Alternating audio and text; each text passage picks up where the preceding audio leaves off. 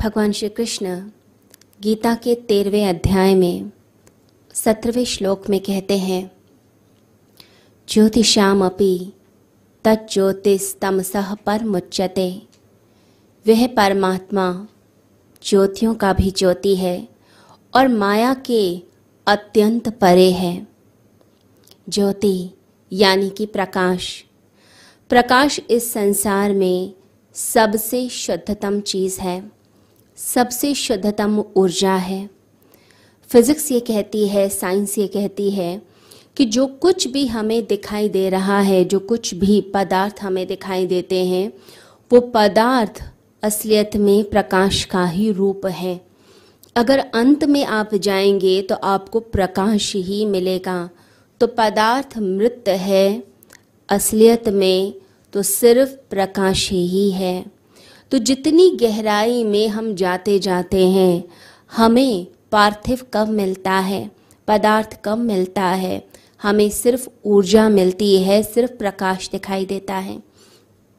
जैसे कोई टेबल सामने रखी हो, हमें टेबल तो दिखाई दे रही है उस समय, परंतु उस टेबल को अगर एनालाइज करें माइक्रोस्कोपिकली देखें अगर और गहराई में जाते हैं तो धीरे धीरे मॉलिक्यूलर लेवल तक हम पहुँचते हैं, फिर अणुओं के लेवल पर पहुँचते हैं एटम्स के लेवल पर पहुँचते हैं, फिर और ज़्यादा अंदर पहुँचते हैं तो इलेक्ट्रॉन प्रोटॉन न्यूट्रॉन दिखाई देते हैं, वो विद्युत कण, वो प्रकाश के कण ही मिलते हैं।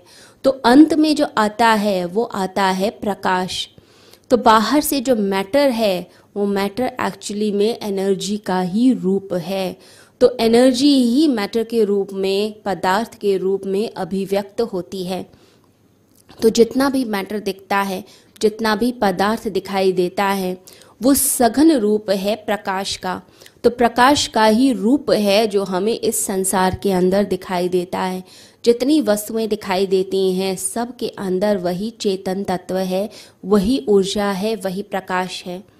दूसरी चीज़ हमें समझनी है कि जो प्रकाश है, जो लाइट है, वह अपने आप में हो सकती है, जीवन की ज़रूरत नहीं, परंतु जो जीवन है, वो प्रकाश के बिना हो ही नहीं सकता। जो लाइफ है, वो प्रकाश के बिना रह ही नहीं सकती। हम इस धरती पर हैं क्योंकि प्रकाश है, ऊर्जा मिल रही है, तभी हम जीवित हैं। अनेक अनेक ऊर्जा स्त्रोत्र हैं जिनसे जीवन मिलता है।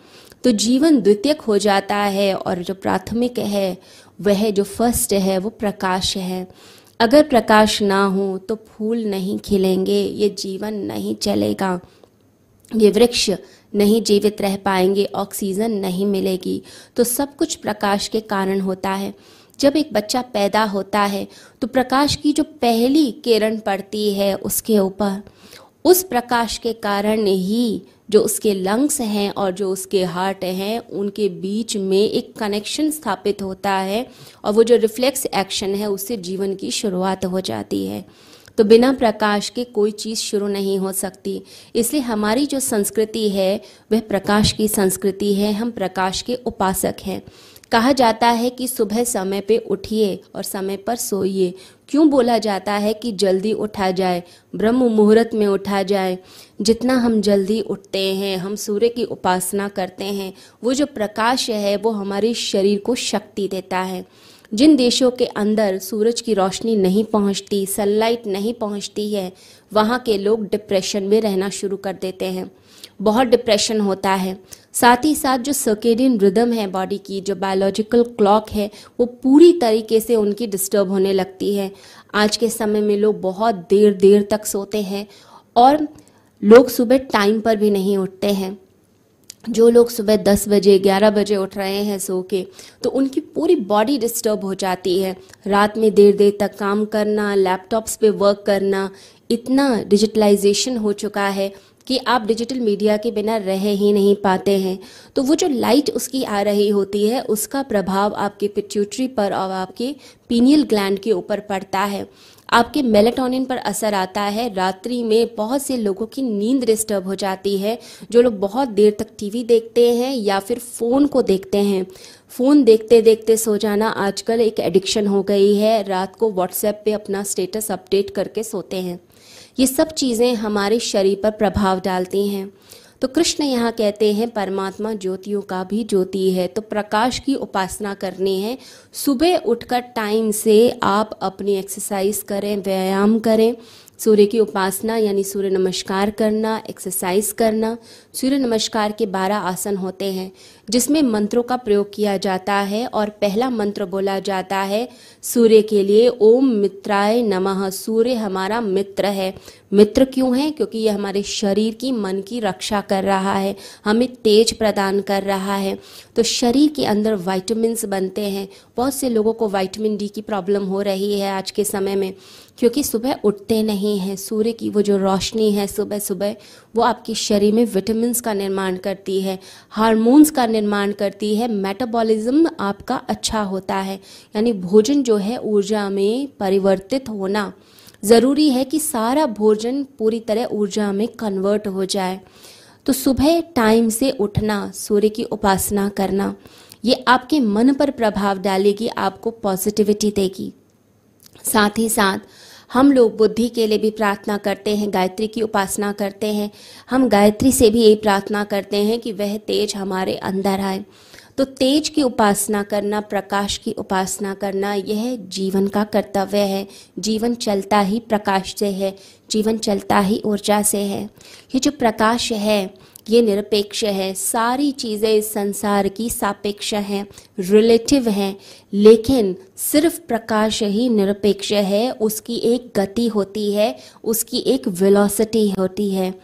एक लाख छियानवे हज़ार मील प्रति सेकंड से लाइट चलती है। और जो लाइट है, उसकी एक एब्सोल्यूट गति है। जो गति जो है बाकी किसी चीज़ की हो नहीं सकती। इतनी फास्ट लाइट चलती है संसार के अंदर। हर चीज़ की तुलना है, लेकिन जो प्रकाश है, उसकी तुलना नहीं हो सकती है। समय का जो मापदंड वैज्ञानिकों ने बनाया है, वो भी प्रकाश का ही बनाया है कि सूर्य से धरती की दूरी कितनी है उसे नापने के लिए, कितने समय में प्रकाश पहुंचेगा, उसे लाइट ईयर्स में बोला जाता है कि हम यहाँ से कितने लाइट ईयर्स में दूसरी गैलेक्सी में जा सकते हैं, दूसरे प्लानट में जा सकते हैं। तो जो गति है इस प्रकाश की, उस गति को कोई नहीं छू सकता, उसका अतिक्रमण नहीं कर सकता। सबसे फास्टेस्ट गति ही प्रकाश की मानी जाती है।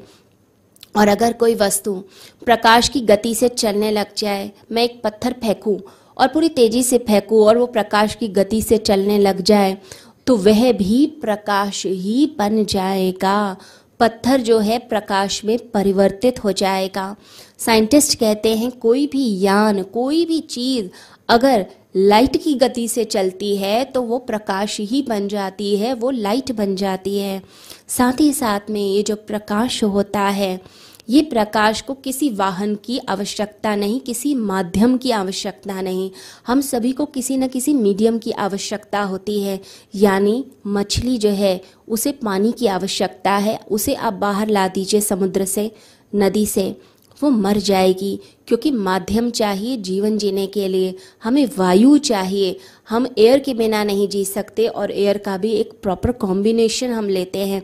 कितनी ऑक्सीजन कितनी नाइट्रोजन लेकिन जो प्रकाश है बिना किसी माध्यम के चलता है। पहले लोग कहते थे, ईथर है। लेकिन अब साइंटिस्ट ने ये पता किया है कि शून्य है, अंतरिक्ष में, ब्रह्मांड में कुछ भी नहीं है, शून्य है। तभी तो हम चंद्रमा पर रह नहीं सकते। क्यों नहीं रह सकते? क्योंकि कोई वातावरण नहीं है, कोई माध्यम नहीं है, कोई ऑक्सीजन नहीं है वहाँ पर। जो प्रकाश है, उसे किसी माध्यम की आवश्यकता नहीं। वो शून्य में गति करता है, शून्य उसको नष्ट नहीं कर सकता। हम नष्ट हो सकते हैं। साथ ही साथ इस प्रकाश को न धकाया जा सकता है, न कोई इसको गति दे सकता है। सब चीज़ें धकाई जाती हैं, धक्का दी जाती हैं। जैसे हम पत्थर को फेंकते हैं या कोई भाला फेंकते हैं तो वो उतनी ही शक्ति से चलता है जितनी शक्ति हमने उसको दी है। वो अपनी शक्ति से नहीं चलता, परंतु प्रकाश अपनी शक्ति से चलता है। ये पूरा जो जीवन है, फूल खिलते हैं, हमारी श्वासें चलती हैं, हम सब ऊर्जा ले रहे हैं। लेकिन प्रकाश किसी से ऊर्जा नहीं लेता, परमात्मा किसी से ऊर्जा नहीं लेता। वो ऊर्जा स्व उत्पादित है, स्वयं उत्पन्न हो रही है। कहीं भी जो ऊर्जा का स्रोत दिखता है, उसमें अंत में प्रकाश ही मिलता है।